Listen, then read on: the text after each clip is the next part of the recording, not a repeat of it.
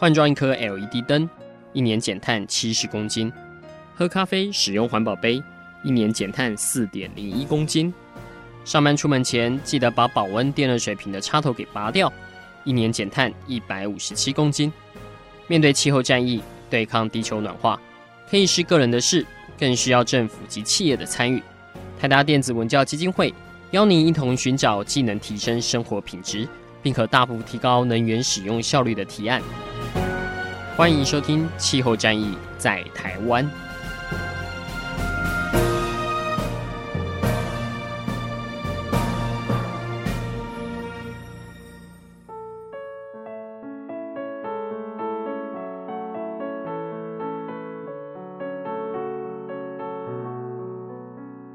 各位听众朋友，大家好，欢迎来收听这一集的《气候战役在台湾》，我是主持人台达电子文教基金会的高一帆。好，那这一季我们要主谈的题目是气候立法。那大家可能知道，我们最近台湾的气候法应该会进入立法院去做讨论，这样子。那这个气候法，它是从二零一五年的温管法会慢慢变身，会想要再做增强版，哈。那这个未来的气候法会长什么样？目前各界对它非常的好奇，那也是寄予厚望哈。因为大家知道，我们今年二零二一年的世界地球日，我们的蔡英文总统已经喊出了要未来台湾可以朝向二零五零年的近零排放这样的地步去走哈，所以目前各部会据我所知都动了起来，有开始想要定出一些更积极的目标这样子。那但是未来要怎么去做约束，或者是诱导大家全民，或者是我们的产业界朝向一个更低碳的方向去前进，就很多它必须要透过这个气候法即将出现的气候法里面有很多管制的手段，甚至于说有一些法源哈，必须要给它写在里面这样子。那我们今天这一集，我们很荣幸邀请到的是东吴大学。法学院的龚文祥教授，哈，哎，教授，我们先跟听众朋友问个好一下。呃，各位听众，大家好。对，那龚教授是我们之前四月份有去听一场，就是也是东吴开的那个座谈会了，哈，就是他们也请到很多法学界的专家，还有一些也不是法学院的，包括像环保团体啊、环境法相关的，来对这个环保署即将出现的这个环境法的一些草案，哦，包括还有立委提出的他的版本。做了很多方方面面的角度，这样子。那那时候我就觉得，哦，这个好棒，一定要请龚教授来录一集这样子。那我们今天这一集会比较着重在于未来这个气候法，它在地方的分权上能不能有一些权限，可以让我们地方政府做一些伸展的哈。那其实我们先来介绍一下龚教授。其实刚刚在闲聊，龚教授是留美的嘛哈。那其实美国在我们之前就觉得我们。在研究很多环境的文献啊，甚至法案的来源，都是从美国先开始的哈。因为有很多的一些污染啊，包括呃空污啦，或者是节能的规范，都是从美国先产生的哈。不过教授刚刚也提到，也笑说，但是其实美国有这么多很先进的环境法的法源跟概念，那其他的国民或者产业没有特别环保。教授要不要聊聊这个有趣的现象？OK，那我想大家应该知道，从相关资料跟数据可以显示出来。美国大概应该是三亿多的人口，嗯，但是在过去的资料曾经显示过，他们大概是消耗地球资源，应该至少有四分之一的资源可能都消耗在这样一个国家。嗯、那之所以会去美国念书，当然是有其他的一些规划，只是在去美国念书，因为我的研究主要是针对环境法，所以就会有一个很很还蛮。我们叫矛盾嘛，或是冲突的一个情况。你去一个这么不环保的国家去学环境法，到底要学什么呢？会被人家笑吗？对对对，呃，会会会被别人笑啊。当然，有时候大家会觉得环境法到底在学什么？那甚至有人问我说：“哎，环境法是不是就是在学怎么去去开那个垃圾车啊？是不是 是这方面的一个这个研究？”嗯、好，我们回到刚刚提到的，那去美国念环境法，当然就像刚刚呃主持人所提到，其实。呃，美国环境法的一个研究，当然它还是相当的先进。那相对于国内的这样的一个对于资源的一个耗费，其实其实是一个相对比的，就是可以理解说他们生活上为什么并不是一个很环保的一个国家，甚至像譬如说以他们这个比较严严格的呃法律规范，大概像是加州，加州可能是应该算是美国。环境法律算是最严的，那再可能就是西岸的这些州了，像奥勒冈州。那加州在一些法规范上面，其实他甚至有时候会回过头来参考台湾的法律哦。啊，真的吗？像当初的那个垃圾袋的规定哦，在他们的一些资料上面，这个就是有有点是参考我们的一些这个过去修法的一个经验。原来我们台湾是国际上杰出，对，其实做的还不错。但我要讲的是，呃，应该说我要强调的是，去美国学环境法，其实还是有它的收获了。因为美国呢，就是因为它是一个呃耗费资源很大的国家，因此它在规范上就不会那么样的死板，它必须要呃因应这，譬如说生活的一个形态，因应可能不同那个利益团体的一个要求。所以在规范里面呢，就会有很多的弹性的一个做法。所以大家可以像举例来讲，大家呃熟悉的像一些排放权交易，嗯，就我的理解了，它大概是最早就是从美国的这个像一九九零年洁净空气法的一个修法，因为酸雨计划。把排放权交易放进这个法律，嗯，嗯，那就是希望从传统的法规范，我们叫做 common control，就是命令跟控制的那种规范方式，能够用市场诱因的制度，嗯，来使得受规范的业者，他不再只是消极被动的去遵守法律，而是希望透过诱因，能够积极主动的去遵法。与此同时呢，甚至还可以去促进科学技术的研发。那当然，这讲起来其实还是有有它的一定的复杂性，所以我只是简单说，去美国念环境法还是有它的收获，尤其是在环保规范上面，它其实是很弹性的。那这样的一个弹性，其实也让不只是在内国法，在国际环境法也参考了美国在这个部分的这个。呃，发展举例来讲，京都议定书的排放权交易，嗯，所以大家应该也知道，那不管是呃，它影响到京都议定书，但其实我它也影响到我们，我们的空气污染防治法也有排放权交易制度啊，嗯，是。那这样的一个制度其实也是参考美国的，那只是说我们可能到现在还没有真正去建构一个排放权交易的这个制度，那这其实都是属于经济诱因方面。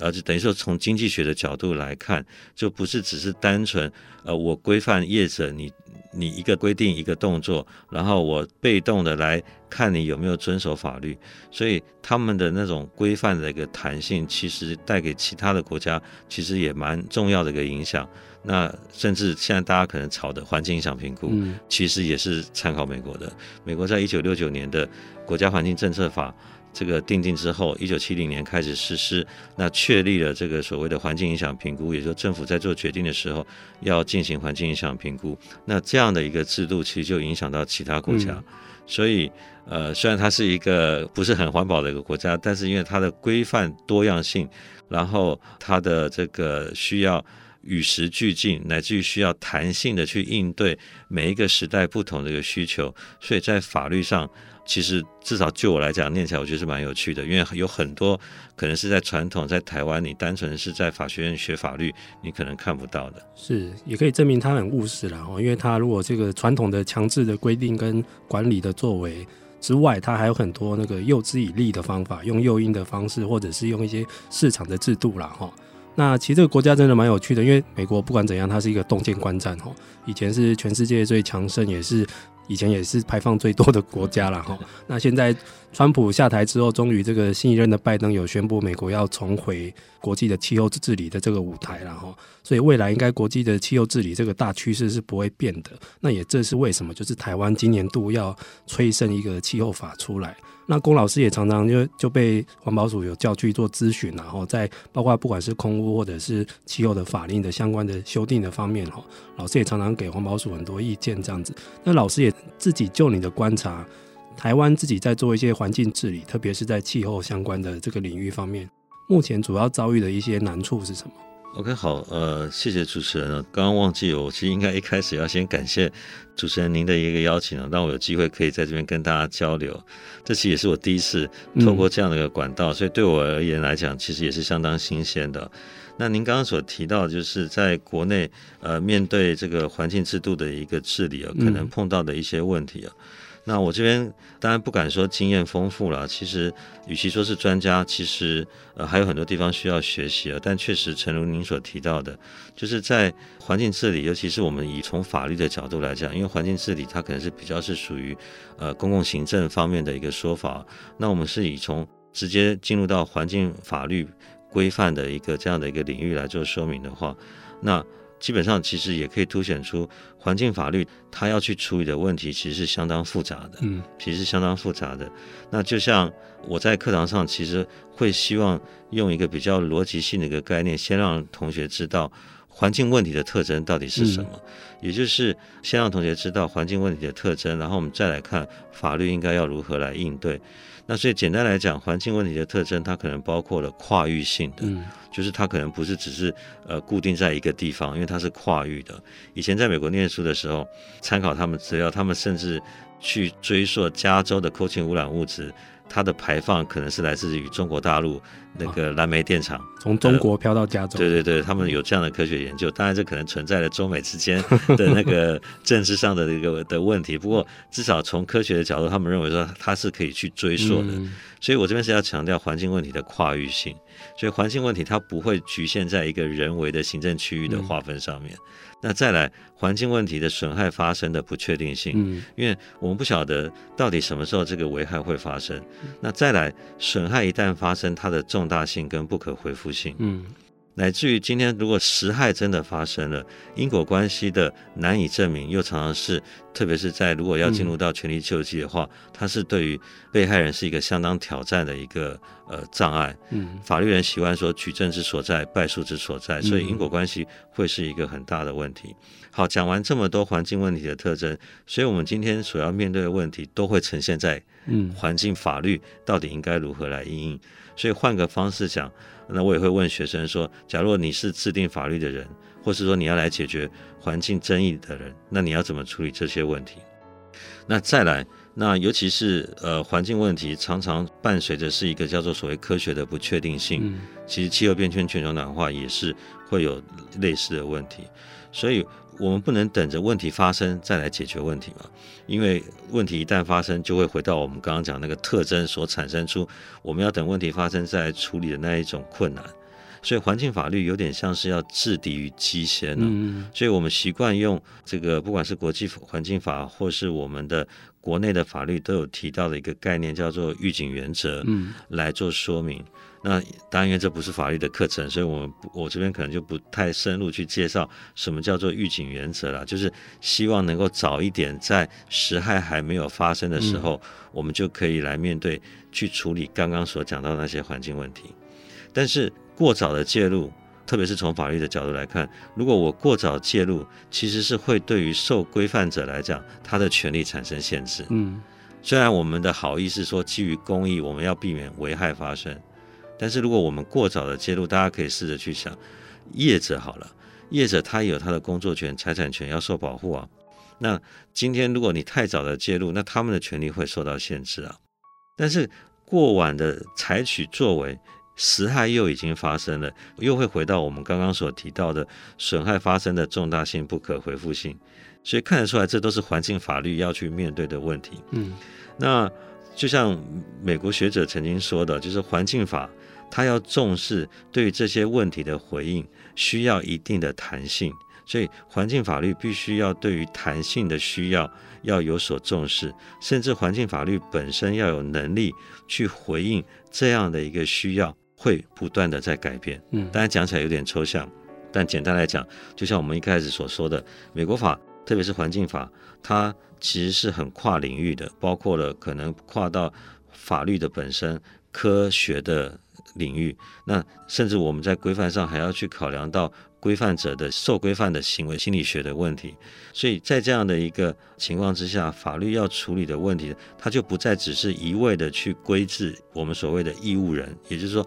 不再一味的去规范业者，或者说去处罚违法的人。我们要如何让这些业者他能够甚至有意愿、积极主动的去遵守法律？那这个时候才真正能够落实环境法律的一个保护，嗯，而且与此同时啊，不要忘记人民在整个环境制度运作之下，他也要扮演一定的角色，所以法律要让人民也能够了解到环境保护的一个重要性，让他可以参与决策的一个经过。那同样也要让人民可以了解，我今天身处在整个大环境当中，我可能所会面对的一个风险是什么，甚至衍生到举例来讲，像主持人刚刚提到的，我们气候法，它其实也有会要求，还有所谓环境教育的目的，可能也要放在法律里面。嗯，所以这些都是制定环境法律应该要有的思维。所以您说环境法律有哪些问题？其实我这边大概。可以提供听众可以知道，环境法律其实就是它，它是相当一个复杂的一个法律。那当然，复杂的法律就会有它需要有一个比较能够宏观的角度去看环境的一个问题，乃至于环境的治理。那当然，我也我希望不要这样，因此吓跑了听众，会觉得法环境法律好像很困难。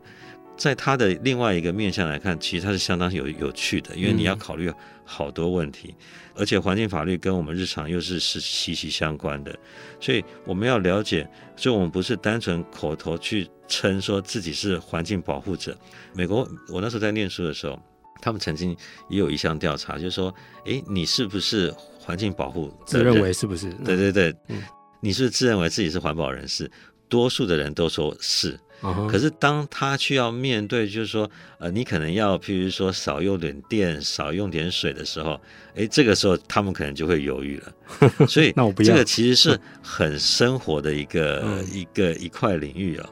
那当然，因为刚刚讲的有点长了，不过我觉得，因为还没有回到主持人刚刚提到，特别是先前的呃所给我的那个提纲哦。环境法律其实它还要处理另外一个就是利害关系人的问题嘛，就是这个主持人刚好有提到的，就像我们刚刚提到的环境问题，它其实是跨领域的，所以跨领域的话，那就会变得是说利害关系人会是一个很重要的一个议题。嗯，举例来讲，一个开发案在这边，那我们要怎么去界定利害关系人？是。开发案的在地居民是利害关系人，那这或许是一个大家可以接受的大前提。可是，在地居民要怎么去界定？嗯，我举先前的桃园航空城的一个案子。嗯、那桃园航空城当初在开发的时候，它有办听证。那在办听证的过程呢，它还分了蛋黄区跟蛋白区去划。我忘记是两个区加起来，还是单纯蛋黄区就两万多人。嗯那假设我们今天放在一个决策过程当中，我们要办听证，这两万多人要怎么来参与这个过程？要开演唱会了。所以当然就可以呈现是说，我们知道听证或者说所法律上所讲的正当程序很重要，但那是属于阴蓝面对于法律的认识。可是实蓝面要怎么去解决问题？嗯，嗯那当然，所以有些人就说，哎，我们可不可以用那种所谓代表制？那这可以再讨论。那再来，这个起码它还可以界定一定的范围。我举另外一个可能比较极端的例子，尤其是我们在讲环境影响评估，嗯、一个呃核能电厂，当然像我们现在反核，可是所以反核的话，核能电厂它可能要除役，除役也要环境影响评估。嗯、好，我们北台湾的核能电厂如果要除役，要环境影响评估，谁是利害关系人？嗯、在地居民嘛。当然我们讲在地居民是大家比较不会质疑的，可是当它发生事故的时候，到底谁会影响？只有北部的人嘛，只有在地居民嘛，还是只有北部的人？可能远到南端屏东的人都会受到影响，嗯、全台湾都，所以全台湾都会受到影响。所以这个时候怎么去界定利害关系人？嗯，所以法律可能就要去面对这些很多在实然面向上。必须要去处理的一个问题，嗯，所以这是其实有它有趣的地方，但也有它挑战的地方。那更不要讲，我们刚刚讲到听证是一个，不管是环保团体或者我们学界认为它是一个很重要的程序，那也就是我们所强调法律上所强调的正当程序，那英文叫做 due process，嗯，那说来好玩，美国法也有类似的问题，就是什么叫做 due process，就是 D U E P R O C S S，所以 due process。但是所谓的 due process，所谓的正当程序，他们会反问：那 how much process is due？嗯，多少的程序才是正当？所以当我们讲到利害关系人，第一个怎么去界定利害关系人？再来要怎么去界定我要提供多少决策参与的程序才是正当程序？那这些可能都是在法律上要去面对的问题，也就是您刚刚所提到，在环境法律的制定的过程当中，有哪一些是可能很重要，必须要去处理跟面对的问题。那我这边可能还有最后想要再讲的是，那现在呢，就我看到的，在台湾的社会可能还会呈现另外一个问题，就是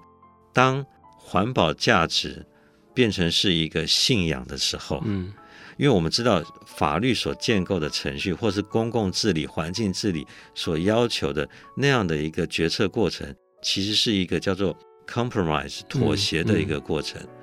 那这倒不是为谁的政策去说项，而是说它是我们在学理上认为它是一个决策过程，要纵观、纵横、权衡各方的利益，然后做出一个最适合的一个决定，然后是大家所接受的。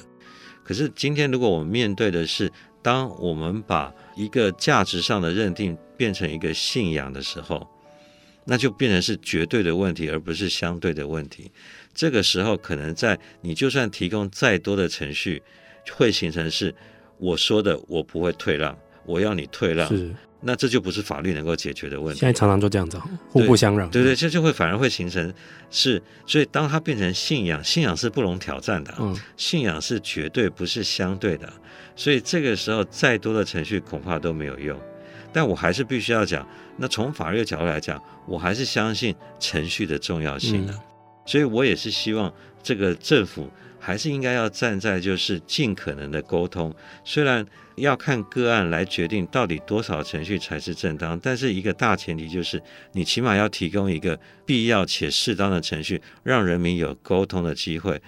最后简单的两句话，我常常也会跟主管机关讲，有时候慢慢来会比较快。嗯。慢慢来，有时候会比较快。与其你一开始强调行政效率、行政效能，等到决定做成之后，后续的无止境的抗争，这个不只是付出社会成本之重大，其实对行政机关来讲，你就算决定做成之后，你也很难去推。嗯，所以民主它可能不是最有效率的一个制度，但是民主乃至于程序的提供，我会觉得它是是呃，这个是我们还是必须要。坚持谨守的，所以我会在课堂上也都会跟同学讲，慢慢来比较快。民主需要深化，深化是需要时间的。是的，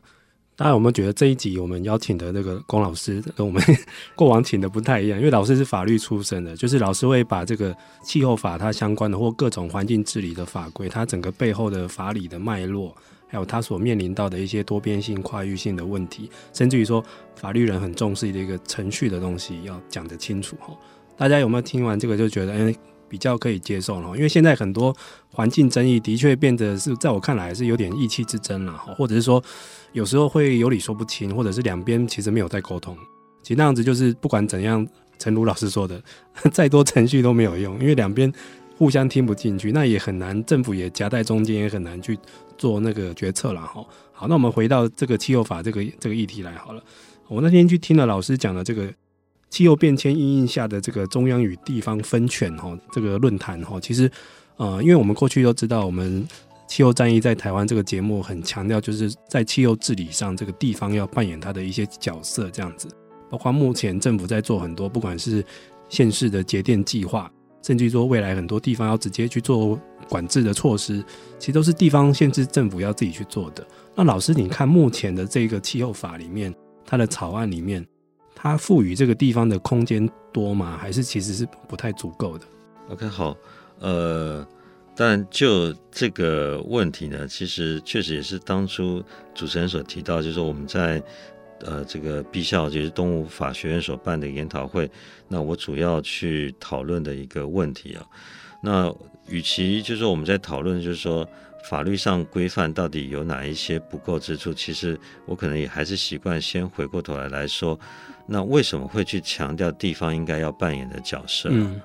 那这可能必须要从头开始去说，但这可能我不晓得节目时间长度够不够哈，这个可能太多这个这个学术的东西，怕吓跑听众，但我可能还是要讲，因为这个其实不只是在于我们。国家，或者是说，在我们所谓的国内法，我们会讨论到地方自治的重要性。嗯，地方自治在宪法上所赋予它的一个地位，地方自治的重要性，其实它可以呼应在国际法上，尤其是面对气候变迁、全球暖化的这样的议题，从传统的由上而下的那样的一个思维，转变成现在比较强调由下而上的那一种多元的参与、多层次的一个治理。那我就不再细说这个过程了，因为从京都议定书一直到 COP nine 呃十九，就是那个缔约国大会第十九次的大会，在先前基本上就是都是由上而下，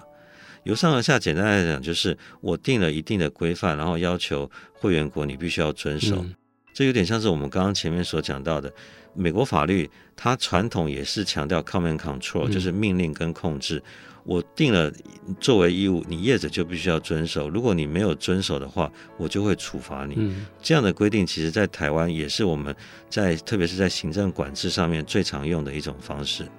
可是这样的一个方式就会造成一定的氛围，就是业者我能躲就躲，能闪就闪。嗯，而且杀头的生意还是有人做，是阳奉阴违。对对对，所以它会形成一种就是这样的一个氛围，而且甚至他们还去做比较。假设我今天抓到违规的机会很少，处罚的力道又不够，那我一换算，我获利的机会这么高，机会成本这样的一个换算下来，我还是大赚啊！投资报酬也是 OK 的。所以 这由上而下，其实不管在内国法跟国际法都会出现类似的问题，嗯，更不要讲在国际法。到底有没有一个所谓像国内还有像那个第三方去呃做公正的判决，或是乃至于有没有真的有那个有强而有力的执法的一个单位？所以后来转变成是所谓的由下而上，尤其是大家所知道的巴黎协定，嗯，它其实更强调所谓的由下而上的一个精神，它就是希望能够从由下而上的出发去强调平等参与，而且强调更多元的一个参与。强调更多层次的一个实践，那这样的一个精神，其实我们如果学理上，我们甚至可以说，从国际的层次，从区域的层次，甚至在内国的层次，都会有它不一样的这个着重之处。那因为时间关系，我直接跳到，如果是在内国层次的话，巴黎协定很强调就是以次国家的体系，嗯、甚至以城市作为一个单位。去强调他们所能够扮演的角色，那更不要讲在巴黎协定，他甚至还提到像譬如说妇女所可以扮演的角色，嗯、青少年可以扮演的角色，甚至原住民可以扮演的角色。所以这样其实可以呼应说，今天在我们的温管法或者说我们的气候法的一个修法上面，有没有把这个精神给实践出来？我试着用另外一个例子来说，由下而上呢，它其实甚至有学者会强调，它甚至可以借此去矫正可能的政府失灵。也就是说，政府可能，当然他可能要考量的事情很多，但在这样一个大的机制运作之下，有时候它步履就会比较蹒跚，比较缓慢，所以这可能会形成我们所谓政府失灵的一个情况。那由下而上其实是可以去补可能有的缺漏。那这个当然是还都还是在公部门哦。那如果我们以私部门来讲，大家可能呃，也许主持人您这边的一系列的一个节目的介绍，大家都有提到。举例来讲，像国际大厂的那个所提出来的绿色声明，嗯，或者所谓的相关的倡议，像 Apple、Google、Amazon，他们就会要求是呃，除了声明自己用绿电之外，就它的绿电政策之外。他也会要求供应链的厂商，你要达到低碳。嗯，是。那这个其实就不是从公部门的角度，这其实也某程度来讲，也体现了由下而上，让私部门去推动，可能有时候反而更有效果。好，那撇开这个都是比较是国际关系、国际上的层次的问题，我们单看在内国法，就是说我们台湾来讲，就回到刚刚讲到的。地方自治其实，在我们的宪法有它一定的一个位置。那我们不讲学理上的有什么什么固有权说啦，法律承认说啦，但很重要的是，或许我们直接以这个法律人常常会引用的大法官呢，嗯，大法官的解释提到，地方制度叫做制度性保障，就是说法律应该有这个义务去建构一定的制度。也就是说，一个框架性的立法，使得地方能够在这样的一个框架之中去实践地方自治。换个方式讲，就是国家本于宪法有义务去建构地方自治所应该具备的架构与规范，但不可以去侵害它所应该享有的权限。嗯，也就是说，立法者在行塑地方自治的具体内容的时候，不可以去侵犯地方自治团体所可以享有权利的核心领域，那更不可以去架空或甚至掏空地方应该享有的自治空间。那这样的一个概念，如果延伸到我们说过，地方可以在气候变迁、全球暖化下所扮演的角色，就回到我们刚刚所讲到的，这个其实也是很好的契机，让我们的地方能够积极的参与气候的治理，使得我们不只是在讨论内国法，强调应该以地方，甚至以乡镇市等社群为单位。来进行多元行为的参与，多层次的气候的治理。那这样的一个国内法跟国际法的这样的一个相互结合，其实这应该是我们的气候法治在修法的这个当下，既然认识到有修法的必要，就应该在修法的同时把这个精神放进来。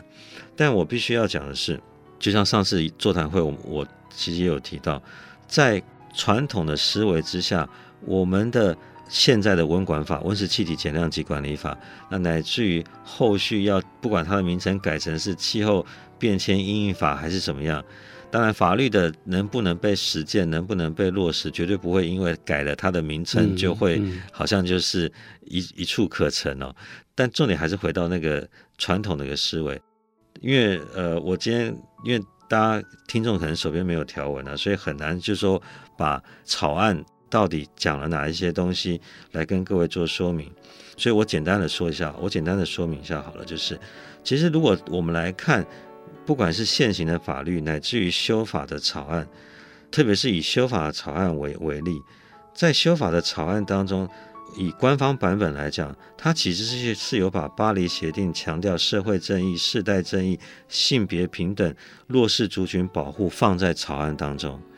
可是这个看起来乍看之下，确实回应了气候变迁、全球暖化、巴黎协定的一个基本精神。但是整部法律就只有这么一条，只有写进去而已。对，就在这在应该是它的第五条吧。但是怎么做不知道，后面就没有了，后面就没有提到了。哦、所以。能不能因为这一条就达到了巴黎协定所要求的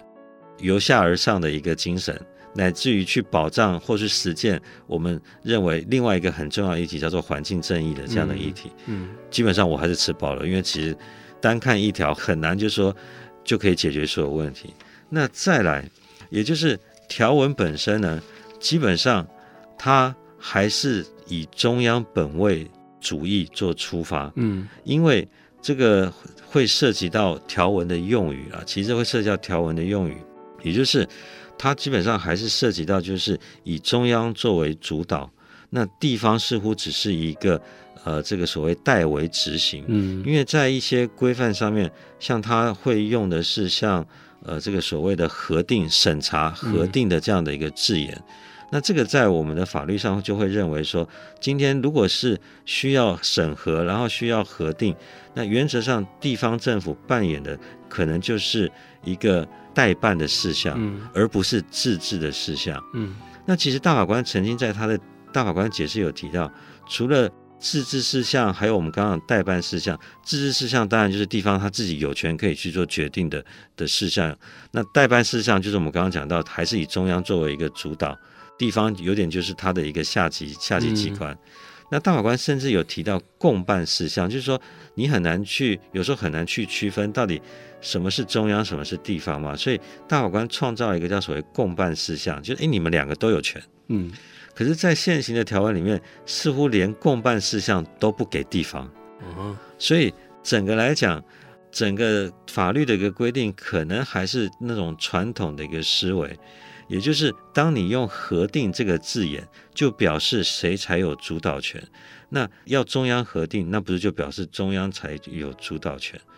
所以，就这个部分，其实呈现的还是我们刚刚所提到的传统的那样的一个中央的一个思维。那所以反而没有办法去强化说地方在这个部分，它其实有一些积极的一个作为，其实可能可以有更大的施展的一个空间。换个方式讲好了，当然还是以美国法为背景啊。嗯、大家可以，我我不知道听众知不知道，举例讲，像我刚刚提到，加州可能是他们环境法可能是最严格，因为他们其实污染最严重。嗯，奥勒冈就是西岸也是。然后呢，像那个他们的东北角，就是像麻州啦，或者是缅因州，缅因州那边，嗯、他们其实也都很强调环保。是。那在当初，他们也就是因为透过地方州层级的这个推动，积极去回应气候变迁跟全球暖化，嗯、所以当初川普虽然退出了巴黎协定，其实有一些学者还是保持一定的乐观，嗯、因为没关系，你联邦不做，其实州有积极的在做。嗯，那当然，我们现在更乐见拜登回到巴黎协定，但所以回过头来看，其实很多是地方政府他可以积极去应对的。那这个时候，如果我们还谨守着过去那种呃这个传统的窠臼，今天凡事都非中央不行。那我想说，就算再怎么去修法，再怎么把那个华丽的这个文字放到修法的条文里面，就像刚刚提到第五条，强调了呃这个世代正义，强调了这个弱势族群的保护，甚至强调了他其实有提到，就是说，诶，强调地。我记得他在他的草案的说明栏里面也有提到，诶，我们要去强化地方所扮演的角色。可是条文本身的一个逻辑架构还是那种传统的制式的一个思维。那我想，这个可能是在这部草案将来要形成实定法的过程当中，还有很多地方可以再检讨的的地方了。是的，感谢老师的提醒哦，因为其实我们这几年也的确发现很多。地方政府或县市单位，哈，其实他们在面对这个气候变迁或节能减碳上，其实脚步是还蛮领先的。老师，我必须这么说，哈，尤其是之前行政院有曾经有拨一笔款项，就是让县市置办一些智慧节电的竞赛。其实那时候就是一个算是中央出钱，然后地方可以来提案来领钱这样子。那时候就是也可以看到地方会自己搬出很多他们的新的想法，但是就很怕这样的资源就只有一次而已。那至于说以后会不会又恢复到就是中央制定规定，地方照办，只能这样做的形式，这就有点可惜了哈。尤其老师刚刚提到的美国的状况哈，中央可能摆烂了，总统换人，但是地方其实没有在停的哈，甚至于说是超前中央的这个状况这样子，所以其实也是希望说这次的气候法里面，可以在地方自治这一块，或者是以后地方的行动上。赋予一些更大的权限了哈，这也是我们希望可以看到的这样子。那最后我要问一下，因为老师是难得有法学专家来到我们节目中哈，老师应该注意到这几年国际上出现很多所谓的气候的诉讼哦，就是譬如说有小朋友联合起来要告哪一些国家哦，说你违反什么巴黎协定的规定啊，你没有做到积极的减碳啊，你侵害的世代正义啦、环境人权这样的东西。包括台湾最近也有团体要组织一个气候诉讼，我、现在正在连诉的状态中。这样子，老师你怎么看气候诉讼这样的状况、这样的事事情？特别是你刚刚提到的这个很多环境治理的事件，它是很难界定，特别 也不好证明他的因果关系。所以，是不是法官如果接到这样的案子，他也很难去判，或者是说，甚至于说，会不会很担心我这一次造成的判例会不会造成以后有很大的影响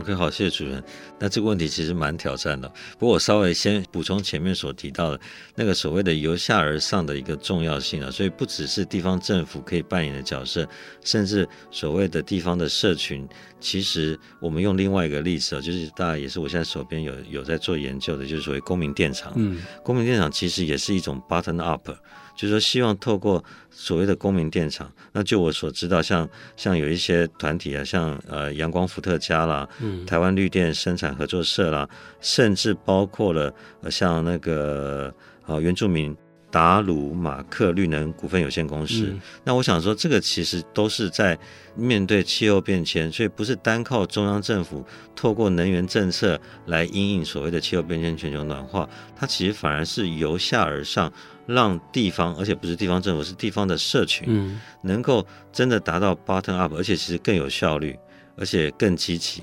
嗯，所以气候变迁。全球暖化，它其实已经不再只是单纯的环境保护的一个问题，它其实涉及的面向很广，嗯，所以包括我们刚刚讲，这其实也跟能源政策有关。那如何在多面向的一个思维之下，强调由下而上，让更多的人能够来积极参与，其实它所呈现的那样的一个呃这个积极性乃至于多样性，那我想可能确实会比单靠中央政府来做，那中央政府当然会有它的一个考量，但是。呃，这个终究它有时候确实在反应上就会比较缓慢。嗯，嗯，那所以由下而上，在气候变迁法制上面，不管是在国际法，我想说内国法也应该有它强调的一个重要性呢、啊。嗯，那回到您刚刚所提到的气候诉讼哦，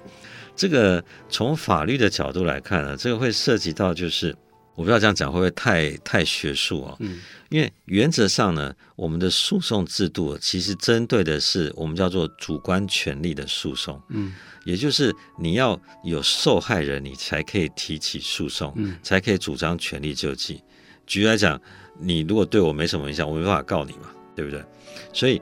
原则上都是要有加害人，那也要有。被害人，被害人对加害人提起诉讼，我们这叫主观的权利诉讼。嗯、那在环保法上，就是环保法之所以有趣，所以它就会有必须要去思考，如果我们只有主观诉讼的话，可是你看业者去破坏环境，那如果没有在没有所谓的在地居民，没有受害人，嗯、那谁来去去矫正这个行为？嗯，所以美国法当然它就有所谓的公民诉讼。那在欧盟，他们可能也有所谓的公益诉讼。那这个时候就回到我们讲到的是，今天也许没有确切的受害人，但是因为基于公益，所以我们是不是可以透过法律去创设一个叫做客观诉讼？嗯，也就是不需要有特定的人权利受害，所以允许一般人或是所谓的环保团体、公益团体，可以在这样的情况之下去控诉业者。破坏环境的行为，或是去控诉主管机关违法不作为，嗯，这个就是在诉讼制度上，特别是在环境保护，因为业者去污染环境，我们说环境其实是一个公共财，所以很容易搭便车，所以因此，如果我们没有相对应的法律制度去做回应的话，就缺了那么一块，所以就有所谓的客观诉讼。我代替地球来告你，类似类似类似，但问题回来了。所以，就像这个主持人刚刚提到的，这就必须要看法律有没有具体的明文，因为这会涉及到，如果你今天没有法律的明文规定，那你允许司法者可以介入这样的一个诉讼，其实这跟权力分立会有一些关联性，因为它可能是属于行政部门要去处理的，只是说行政部门消极的不作为。那它也可能是立法要去做规范的，那立法也有可能消极的不立法。嗯、那司法这时候跳进来，司法适不适合扮演这个角色？嗯、尤其是在气候变迁、全球暖化的这个议题上面，其实需要考量的因素很多。嗯、是它适不适合做政策上的判断？好，但其实我也我不反对，就是说，我们如果今天透过所谓的这个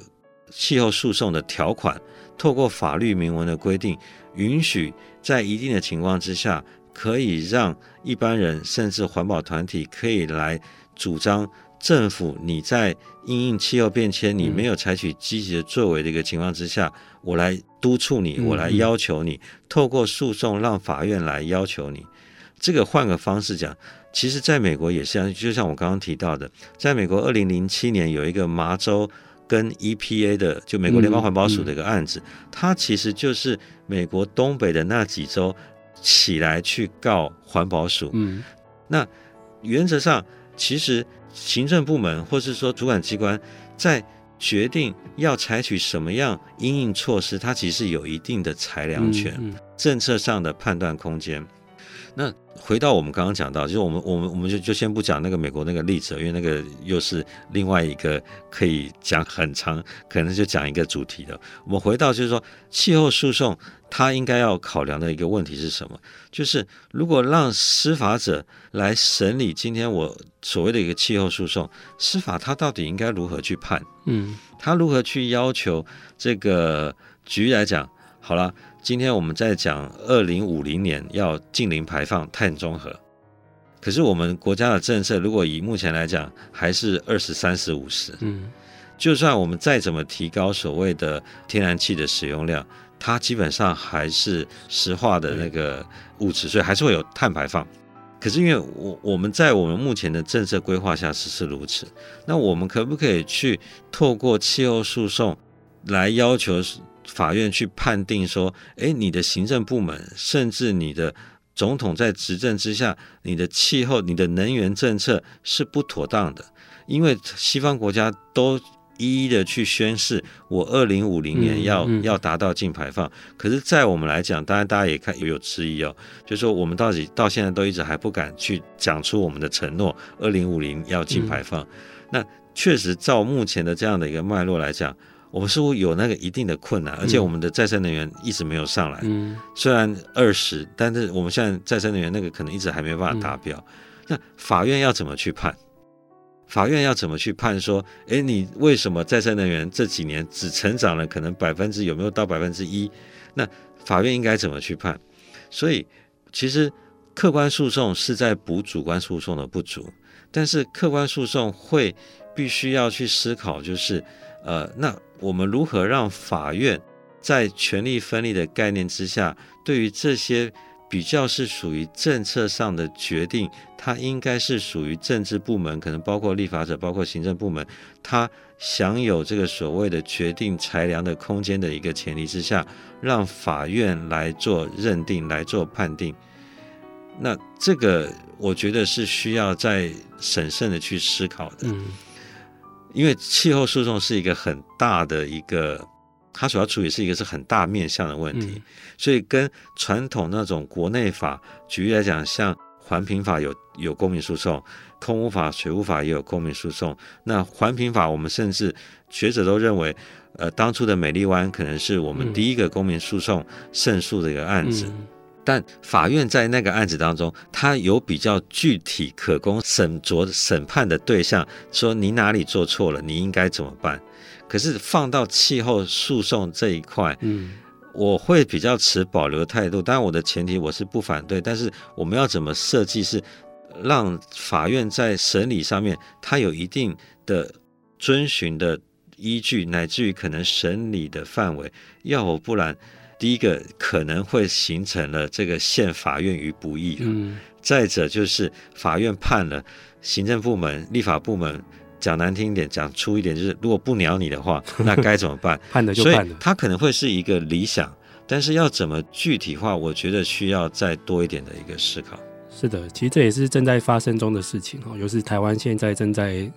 组织这第一起的气候诉讼了哈。我也诚如老师说到，就是以目前的环境治理还有各种气候问题它引发的现象，就法律的过去它的一个框架，或者是牵涉到的各范围。跨领域的东西要来去整合、综合着去判断、去思考，甚至于去下判决，都是非常困难的事情哦。不过这可能就是这个世代的任务了哈。以前的世代，呃，我以前跟一个官员在聊，就是以前的环境治理比较好管，因为管得到的都是有形的东西，哦，水啦、废弃物啊、垃圾。嗯、现在要管碳、管空污，都是看不到、摸不着的，然后从你眼前飘过去，你也没感觉的。就这种东西，无形的东西要怎么去管？然后又跨到很多的部会。对，以前可能就抓那个工厂啊，抓什么畜牧业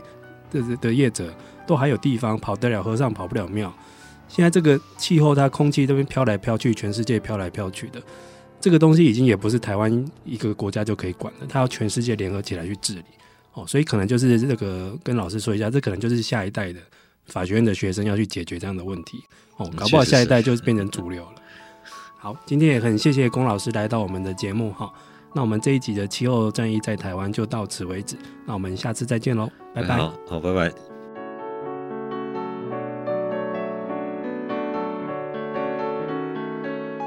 以上节目由台达电子文教基金会独家赞助播出。台达电子文教基金会邀您一起环保节能爱地球。